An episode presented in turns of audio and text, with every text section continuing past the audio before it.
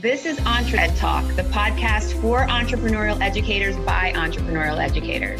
We are your hosts, Toy Hirschman and Amber Ravenscroft. This podcast is created by the National Consortium for Entrepreneurship Education, or EntreEd for short. Hi, everyone. Welcome back to another exciting episode of Entre Ed Talk. We are so excited to be here today with Sydney Gray. Sydney is an entrepreneurial professional with years of experience in partnerships, revenue, operations, and project management. She's raised over 11 million to support initiatives to expand entrepreneurship and economic development, specializing in data-driven storytelling and supporting the development of data-based fundraising systems and strategies. She is also the founding director of Mama Maji, a social enterprise leading in the field of innovation and water based social franchising in Africa. And today she is recording this live from Paris. So, welcome, Sydney. Thank you so much for having me. Oh, we're we're pumped. I mean, there's so many things, and I know before we started recording, Toy was talking about how your name is very much a superhero name, and we're excited to showcase some of the superhero efforts you're doing in this space.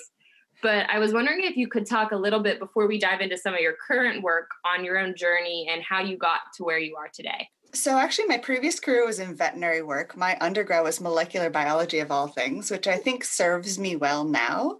Um, but I was in veterinary work and having kind of a crisis of like, I always thought I wanted to be a veterinarian, and I discovered I really didn't as a long term thing. And that's quite an expensive investment. So, I spent a couple years with this crisis of like, what am I going to do now? And then I found myself at this breakfast in San Francisco with a group of entrepreneurs. And I grew up in a more low income working class neighborhood. And where I grew up, the concept of a business start, an entrepreneur, a CEO, like those were people on films. Those were people in these stories. They weren't people we knew. They weren't real people. At best, somebody could hope to be, you know, maybe a lawyer if they got into a good school and their family had money. Um, but I was at this breakfast and I saw these two men literally from nowhere just decide they were going to start this business. One had connections to financing, the other had a new idea that he was pitching them. And they literally stood in front of me and were saying to each other, Yeah, let's do it. Okay, we'll start this together.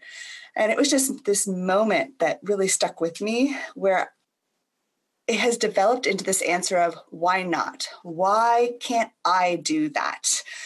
So then, when different opportunities came to me, that was my answer. Live in Kenya for three months. Why not? Raise 20,000. Why not? Um, start my own initiative working with women. Why not?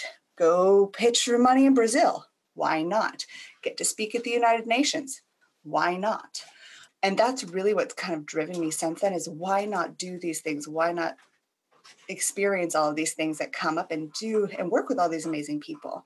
And that's what really got me into entrepreneurship this idea that you could build things. Yeah, basically. Amber, that's the bumper sticker. Why not? I love that. That's like that's so that, that's so simple, but that is I just got I got goosebumps. Like, well, of course, why not? oh my goodness, I, I just want to give that nugget to every child that I run into.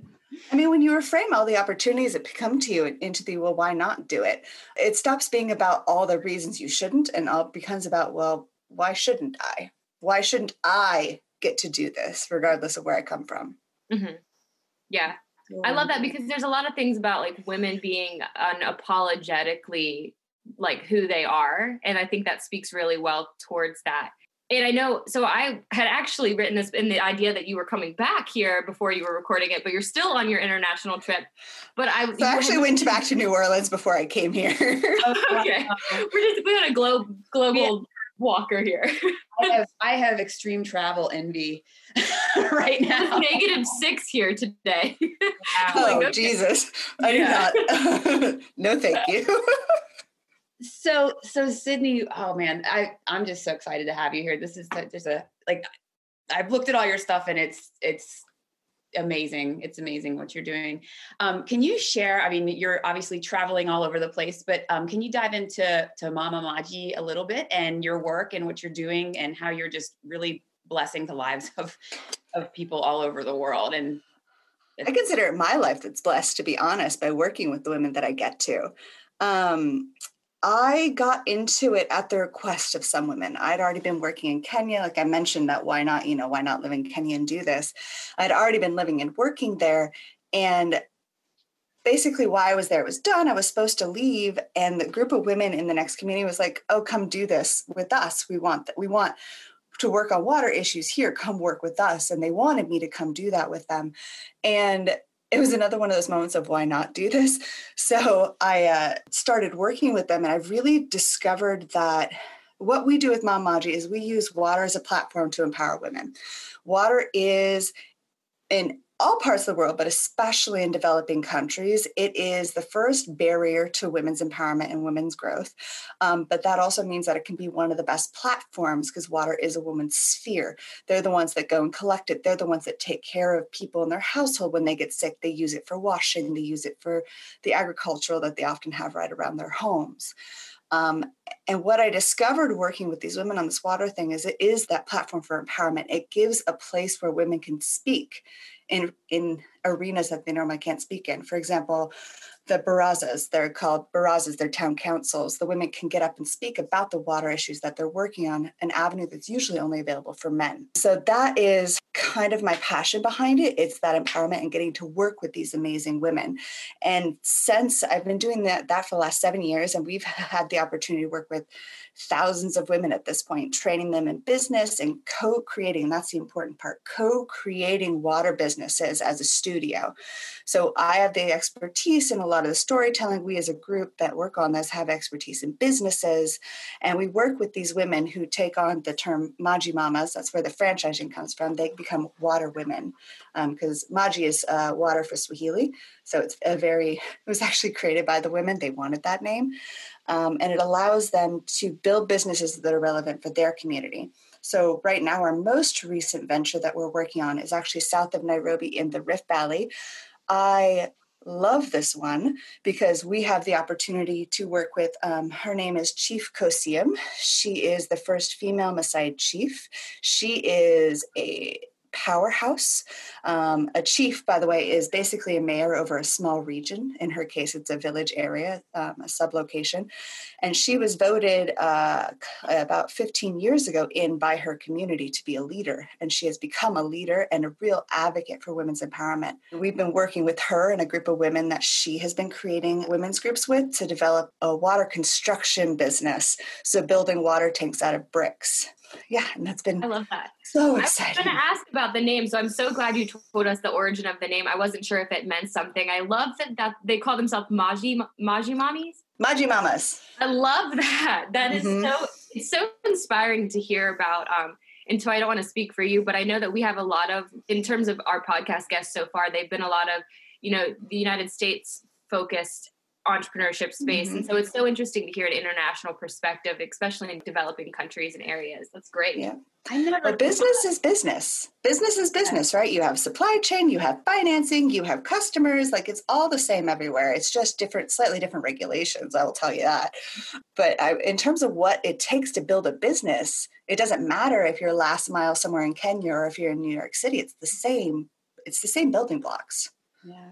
I just I I never thought about that as it makes sense now that you you've you've talked about it but as water being the biggest barrier to women's mm-hmm. empowerment i think that that's so cool to take that you know because because in those areas it that is their job and i'm I, you know i've heard of that and so to take that and turn it into a platform in a way that these women can become business mm-hmm. owners and and have control over their lives and help people it's, it's unbelievably cool i there's a really excellent study that came out recently, called the Ripple Effect. Uh, I believe it was Coca Cola and GETF, and they actually have a very long study um, and working with USAID talking about the different aspects of water, how they in- intersect with women's lives, and how it can be used as a lever in itself to work with women.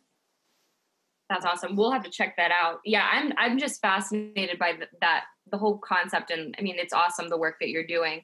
And I know that you also consult, and we talked a little bit about this on your bio intro. Um, this idea of storytelling also resonated heavily with what you were just speaking towards. But I know from Toy and I's perspective, one of our biggest hurdles often is how do you articulate the importance of entrepreneurship, especially in an education lens? So you do a lot of work around data driven storytelling. Absolutely. And I'm going to give an example in the domestic entrepreneurship space. One of the things you run into is, especially if you get too close to a project or a problem, is you get really passionate about it and you have a hard time remembering that most people don't have the same reason to care. Most people, they have to be convinced to care. And it's not a matter of, like, if I say to you, um, the state of Black businesses in New Orleans is appalling. You should really feel some way about it and you should invest to make it better that's nice. You have to, maybe if you are a long term friend of mine, you might take some val- validity in that. But if I tell you 60% of New Orleans is Black or African American, 40% of the firms in New Orleans are, own, are Black owned. And of all the receipts in the city, 2%, 2% of all receipts in the city goes to Black owned businesses and that results in a huge asset gap. So the average black owned business is worth only i think it was about 15000 versus the average white owned business is about 350000 like when you start to say that that makes you feel oh i hear how important that is. I hear how deep that is. I don't have to trust you necessarily in your perspective. I can hear that data for myself and hear how how much that matters and how much we need to change things on that Wow. That's that's true because when you said that, I went, ooh. yeah, that reaction. And when I'm talking with funders, that's the reaction I want. I want funders within two paragraphs looking at, at an application and going, oh my God, I care about this. Like I had never heard of the situation before, but I care. That's a super interesting perspective of like how to tell, like you want them to feel icky right away, like uncom like confrontationally uncomfortable about what is mm-hmm. being presented as a need. We have this often, and I know Toya, probably we are a little bit too close sometimes. That what you said resonated really well because I think we know the importance of it because we see it daily, but somebody mm-hmm. on the mm-hmm. external side of that might not understand in true numbers what this means in terms of impact. So I love that you're approaching it that way we do we have we have that challenge of telling our story sometimes and i think it's that kind of that curse of knowledge because we are so close to it and I think a lot of people, what they'll do to kind of bridge that is try to tell individual stories. And that matters. It does, but only within a larger context, because that larger context is what's going to drive real need. A person to person thing is one thing, but when you can really connect a person to 400 people, um, that creates much more of that urgency. Like you want them to care, and then you want the problem to feel urgent. Yeah, definitely. Do you let me ask this because we work a lot in the the K-12 space and we've mm-hmm. talked a little bit briefly on the front end about how difficult it can be to articulate numbers for that space because it's a little bit more long-term goals in terms of actual mm-hmm. job creation and development. Do you have any mm-hmm. recommendations for how you could not spin but how you could tell the story from a number and narrative driven perspective for anybody that's listening? I think I'd want to look at the numbers where if I'm looking at K through 12, I'd be wanting to look at what kinds of populations of K through 12 because K through 12 is kind of monolithic. If you're working with like if you're working with some of the neighborhoods I came from, for example, what the kind of story I would think about telling would be okay, in these average wealthier zip codes, we're looking and seeing a lot of these children are coming up and you can see these businesses maybe if we can find the business rate that comes out of some of these or the average rate of businesses for a certain income class that which is what these schools are. And then potentially talking about well here is the income status of the students that we're working with historically we know that this income status has a much lower percentage of entrepreneurship which is directly correlated with lower asset growth and directly correlated with lower job growth for that community in itself so if we invest in this now and we know these are the skill sets that you need now to develop into that that will matter for this long-term wealth development for the family and the community that's really interesting. There's a study actually, Toy, that we have uplifted before about the lost Einsteins and the idea of different brackets of taxpayers and their mm-hmm. their and licensures and all that stuff. It's interesting. Yeah. Mm-hmm. Can you you talked a little bit about um, going to find investments and and how you tell the story and share you know share that kind of that urgency with them. Do you have a do you normally look at private foundations or are you kind of a mix of different do you look at a mix of different types of funders like federal government or mm-hmm. uh, foundations, things like that? Do you how do you how do you kind of go after that that funding? Entrepreneurship. Speaking of entrepreneur, well, first I'm going to say I specialize particularly in government and institutional. Um, so uh, foundations, government, um, city, but that means both federal, state, and city. Um, but also in the entrepreneurial side, when you think of entrepreneurial support, either at the educational space, at the in the community space, it you're not the ones going and let's say feeding the homeless right? It's not that immediate direct service it's almost that capacity building a level above. And it's possible to do things like individual donors it absolutely is but it's harder from that aspect because a lot of people want to be directly connected. It's a harder case to make sometimes um, but in terms of the institutional government space for funding, it can be a really good space because they're looking at more systems change and long-term building. So it's a really well, it's a really good fit usually for them. Um, and it depends on kind of what you specialize into what what area is better you know if you're looking at federal government they care a lot about job creation uh, especially if you're looking at sba or eda they care a lot about job creation particularly um, if you're looking at state or city funders, often they tend to be focused on industry specific. So, how can we because you know big clusters has been a big thing in the entrepreneurship space for a little while you know how can we make this area a regional cluster for something or build off the strengths that are already here um, like for example in louisiana and new orleans there's been a lot of studies around um, studies that the regional planning commission did that was saying you know advanced manufacturing shipping um, water management, both in terms of like uh, green infrastructure, like the rainwater because of the flooding, but also the maritime and things like that. Those are all good industries to build. So if you're looking at an industry focus, particularly that that can be a good pot of money. But then if you're looking at things like equity, if you're looking at things like whole family and changing the outcomes for people in the community, private institutions are very good for that. That's interesting perspective that's that that is i like that because we i mean we run up against that all the time and amber amber especially because she writes a lot of our grants and it's and, and, and it's always like okay they're looking at job creation. Well we mm-hmm. think we are going to create jobs in 10 years. Yeah. It's like you know how do you, that that's sometimes i know that's a struggle for us to articulate but that's a really neat perspective. Thank you for sharing that Absolutely. I love the industry clusters too. Um, one of the things that, and I know you've been well versed in this space for a while now, is it, you've noticed that industry clusters are kind of arising in alignment with entrepreneurship funding and supporting that. Are there any mm-hmm. other trends that you've noticed in that space, um, just from economic development as a whole? I think the biggest, well, yeah, there's a couple. Economic development broadly. Um, there's obviously been an equity trend. There's been a lot of focus on what does it mean to have entrepreneurial opportunity become equitable right? That even comes even my basic story. If nobody in my neighborhood knew to start a business then how could this be an opportunity that's available?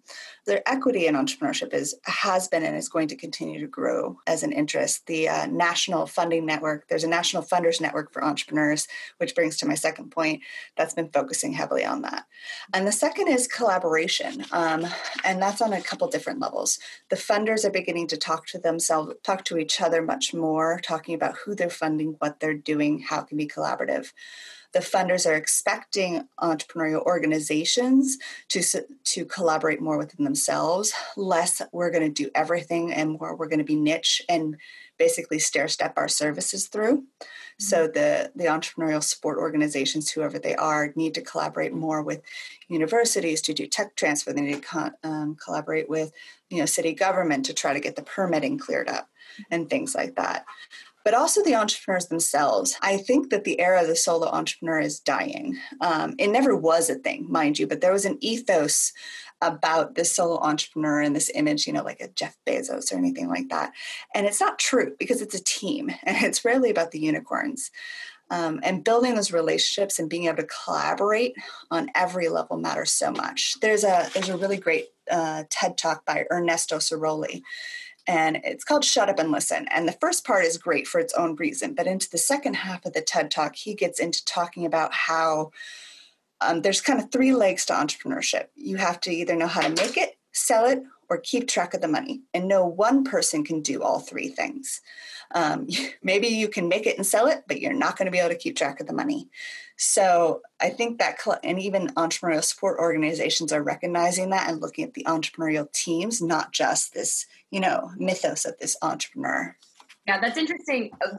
And that kind of lends itself to the idea. There's been this growing buzzword around the idea of entrepreneurship ecosystems. I'm sure you mm-hmm. out of my mouth. Yeah. yep. And do you think that that's kind of the why that's been direct, that's been growing is because of this push for funders to have more collaborative projects to see entrepreneurship not in isolation but as a team effort? Yes, and I mean, because entrepreneurship isn't done in a silo, not even just a team. There's a whole ecosystem, as they say, the entrepreneurial ecosystem that affects it. I mean, thinking about permitting, there was a situation with one of the uh, entrepreneurial support organizations I've worked with where they had an entrepreneur who, in New Orleans, you have a lot of homes that were originally built to be a shop front with the person living above it right? And that used that's how they were built. And this person wanted this shop front in their home to be their uh, hair studio, but they couldn't get the permits for it. And that's a part of the ecosystem, like the permitting process, where the financing is coming from, and who it's going to. I mean, if you can't get capital or you can't get the recommendations to capital, you can go nowhere. So it's recognizing that all of these pieces have to come together because no amount of technical assistance on building your QuickBooks or getting an accountant or making a hiring plan is going to matter if you can't get the $20,000 in debt bridge financing that you need to make this happen before you can get a contract. It's just not going to happen. Yeah, I was, I was wondering that's I wanted to bring that up because I know that that's something that I feel like a lot of people in their narratives are uplifting is this idea of you know it's a it's a greater ecosystem development process and it goes back to mm-hmm. that idea and that whole process. So mm-hmm. yeah, no, I, this has been powerful to just hear your perspective. We don't often dive in on this conversation uh, on this mm-hmm. podcast, but I think it's valuable for our listeners to really be thinking in that way. For sure, especially because you're in the you're in the social space, so it's a it's a little bit different of an animal than you know you you you've invented this product or you're develop you know you have it, it's a whole lot more comprehensive and that's just something that that a lot of people don't immediately think about as entrepreneurial yes yes Hi, all. We are super excited to offer an exclusive discount for our listeners to attend this year's EntreEd Forum taking place on November 18th and 19th in Chattanooga, Tennessee. We have an incredible lineup of speakers and experiential learning opportunities to help you ignite entrepreneurial thinking and integrate entrepreneurship into your learning communities. Use promo code EntreEdTalk to receive 5% off of every individual registration. Again, that's promo code EntreEdTalk. To learn more about the forum and register, visit www.entre-ed.org today and subscribe for updates as we launch new things happening every week as part of the planning for the forum. Thanks. See you there. Been like for you, you know, growing Mama Maji and having international funding streams coming in? I mean, could you speak a little bit towards that? I'm just curious because we also uplift this idea that it's a global marketplace now. So I was wondering if you could speak towards that at all. So Mama Maji has been, I mean, if you know the life cycle uh, so there's for profits and then there's nonprofits in terms of startup scale. Um, for profits, you know, year and a half, two years. If you haven't gotten traction, maybe you should give it up. Nonprofits, the average startup time is seven years. I say this to my clients a lot. The most risk adverse capital you could ever get is philanthropic capital. They want to, you know, a funder wants to give you $100,000 because they know 500 kids are going to be fed three meals a day for this set of months. Like it is a it's a contract frankly. It's a we're going to give you this and these are the outputs that are come come out. But starting up with a nonprofit takes more time. So actually a lot even though it is in that business development space a lot of our narrative has been around that direct service and a lot of our funding has actually been crowdfunding and individual donors. We've been very bootstrapped for that. Um, so what hasn't been revenue for the businesses so a lot of the businesses are self-sufficient but in terms of the services and running the studio that has been heavily crowdfunded until uh, a couple months ago. That's interesting. I didn't realize That's a that's a heavy lift. to start. Yeah, which is why I always advise everybody: if you're going to start something, if you can do it as a for-profit, do it as a for-profit. Yeah, that's a lot of time.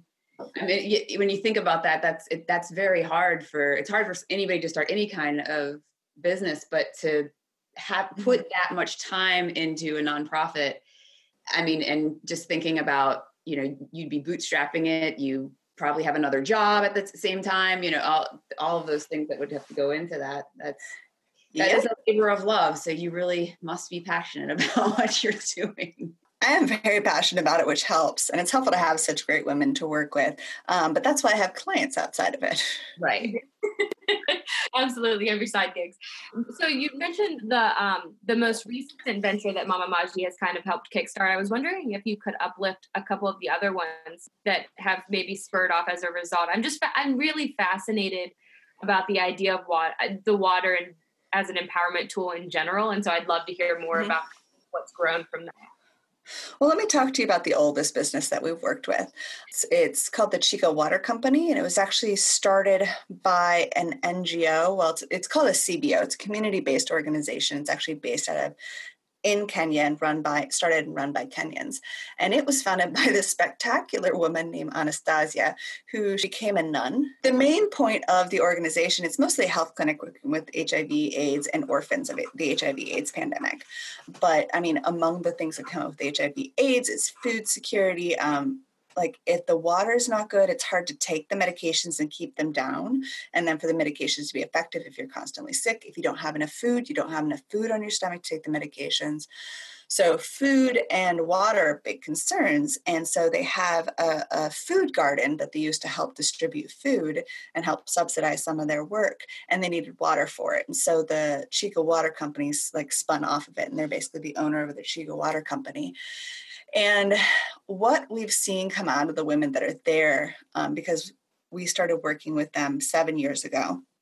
So, the women, we've worked with about 150 women in that area to do training, water, health, and sanitation, business leadership. And there's dozens of women who have gone back to school number one like let's just talk school like they go back to get some education and they get and their girls are staying in school longer um, they have spun off themselves 52 different like uh, initiatives or uh, community-based organizations for small things in their community that did things like helped organize the electrification that the Kenyan government was doing so they could get power lines out at least to the major market centers. Um, and then actually one of the communities right near there also elected their first female village elder which the elders are it's not like the chief position but they're the elders in the community are the ones that are the advisors and help help basically make decisions in the community itself. I mean just from basic sense too like when i first started working there the women were walking everywhere. Mobility is a big indicator for women's empowerment. Um, a lot of like places where women's empowerment is at the lowest the women are in the home. They don't really get to go to the they don't get to go to the market center, or if you get to places that are doing a bit better, they might get to go to the market center, but they have to walk there. Um, so when I first started working there, the, the women were walking places. They had some mobility, but didn't have much access. But now they all bike. Like there's a whole bunch of women that own bikes now, which was I was laughed at when I first started biking in that community. I was laughed at. um, and why were you laughed at? Was well, because it just looked so absurd to them. Because the women didn't bike; they walked or or because I was in Mzungu coming out, I should have come in a car. That was the other part of it. To be fair, I, I wasn't renting a car to be driven around in. That was also part of it. And it's small things like that, and it's small things like um, there was woman, one woman we worked with, Sarah. She didn't have an interest in the business or in the construction because we were getting women involved in the construction project, but her interest was in health because she had wanted to be a community health worker but didn't get to because there wasn't enough money in the family and she she was basically being married off. Um, so she actually did the water and sanitation because um, we did a train the trainer basically to train people to be able to go out in their own community and do water and health training. It's marketing for the business and it's good for health yada yada. And she actually managed to stop she worked she she got this training she did she did she trained 400 people in the first two months first off. And then she was work she was volunteering at a health clinic and recognized a, somebody who came in with cholera and managed to call in the kenyan government to come bring out ambulances to find the people with cholera. They found four people with cholera and managed to stop a cholera outbreak. Cholera outbreaks aren't usually found until 100 people die in these communities. Um, so I mean, it's everything from bikes to construction to this, you know, the female village elder. It's it's it's been amazing to watch and see. And the business has four locations, about 50 home taps, and is running so fully self-sufficient. Yeah, no, I was just so interested from in the growth trajectory of it and, and what that was like. I, I'm so glad you spoke to that because I think it's powerful just seeing the ripple effects itself, yeah. what came from that. Um, that's that's incredible. It's just I think it's funny that we're talking about water and ripple effects. I just That's why that study was named that. It's very uh, but yeah, just having the, the that kind of that first that first push end up mm-hmm. sparking mm-hmm. all of these different ideas and businesses and that is incredible that is incredible to see and mm-hmm. especially mm-hmm. when we're talking about women's empowerment it's it's really the epitome of of selflessness to go out there and, and help these people that then can go and help more and it's very powerful. Do you have any so before we close um, any parting advice or any tips or that you might give to educators that are we have educators in all different types of communities that are you know impacting and influencing young young minds and any any tips that they might use to help students see the why not and and mm. go for the things that they dream about I actually had the opportunity a couple years ago to go to Pakistan. The U.S. Embassy of Islamabad brought me there to speak with universities about creating entrepreneurial curriculum. And when I was talking to a lot of people, and this is my firm belief, it was interesting to see some of this come up, is there's one like there's a level of business like that you have to learn. You have to learn how to, you know, do customer surveys you have to learn how to develop you know supply chains and things like that. But when it comes to developing entrepreneurs especially if you're talking about younger not necessarily university level the biggest thing you can do is spark creativity and make basically dealing um, make them more uh, resilient against failure. You can hire people to do customer service you can hire them to do accounting but if if somebody doesn't have both that creativity, that interest, that spark, but also that resilience against failure, like they're not going to get very far. Being able to, I always say it's assess, dress, and then withstand risk and tolerate that failure. So I always love doing things like failure call outs like how did i fail today like what did i do wrong because you will fail most of the time as an entrepreneur there is no question you are going to fail 90% of the time and maybe succeed 10% of the time. And that tolerance, especially in, in younger audiences, matters a lot. I love the idea of uh, failure call outs in classrooms. Can you imagine that? Like that would be so much. I'm going to do it. That's going to be yeah, so much fun to do. Oh, it's like, great. Like a tangible, just a first step in that direction. And we, I mean, yeah. we uplift all the time, like creativity and you know, pushing through, failing forward is how we phrase it. Is something that we just try to get educators to understand. So I'm so appreciative that you, from an entrepreneurship lens yourself, recognize that and have uplifted that. Yeah, I always um, I always tell this story because every entrepreneur is going to have a bathroom floor moment. I always call them the bathroom floor moments. It's that moment you're going to have several of them as an entrepreneur too, but it's that moment where something has gone so terribly wrong that literally all you can do is sob your heart out on, on your bathroom floor. Like close your door and just sob your heart out on your bathroom floor. That is going to happen if you go down the entrepreneurial path. So, I mean, that resilience to be able to get back up off the floor, open the door back up, and be like, okay, I can do this again matters. It matters so much. And and if you just keep failing and keep trying, you will succeed eventually. There's no question. That's powerful. We should end on that note. Sydney, we're so appreciative. I think your story is just, I mean, I can't speak enough towards how much it's impacted myself today listening to you. So I can't wait to hear other people's thoughts on it. But if they are interested in learning more about, you know, your work that you're doing in Africa, your work that you're doing mm-hmm. internationally, how could they connect with you?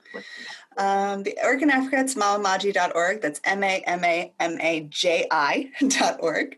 Uh, it's a lot of MAs, I know. And that's that's the work that we're doing with uh, women in uh, East Africa. And then my storytelling, it's gray.inc. Um, and that's where you can find me. Sydney at gray.inc is my email. Great. Well, thank you so much. This has been a true pleasure. I'm excited, um, and we look forward to just remaining connected with you and, and continuing to learn about your work. So, And thank you so much for having me. Oh, thanks for being here. You, this has been wonderful. I, I am like I I'm better for having met you. awesome. Well, thank you so much. I feel quite honored. You all take care.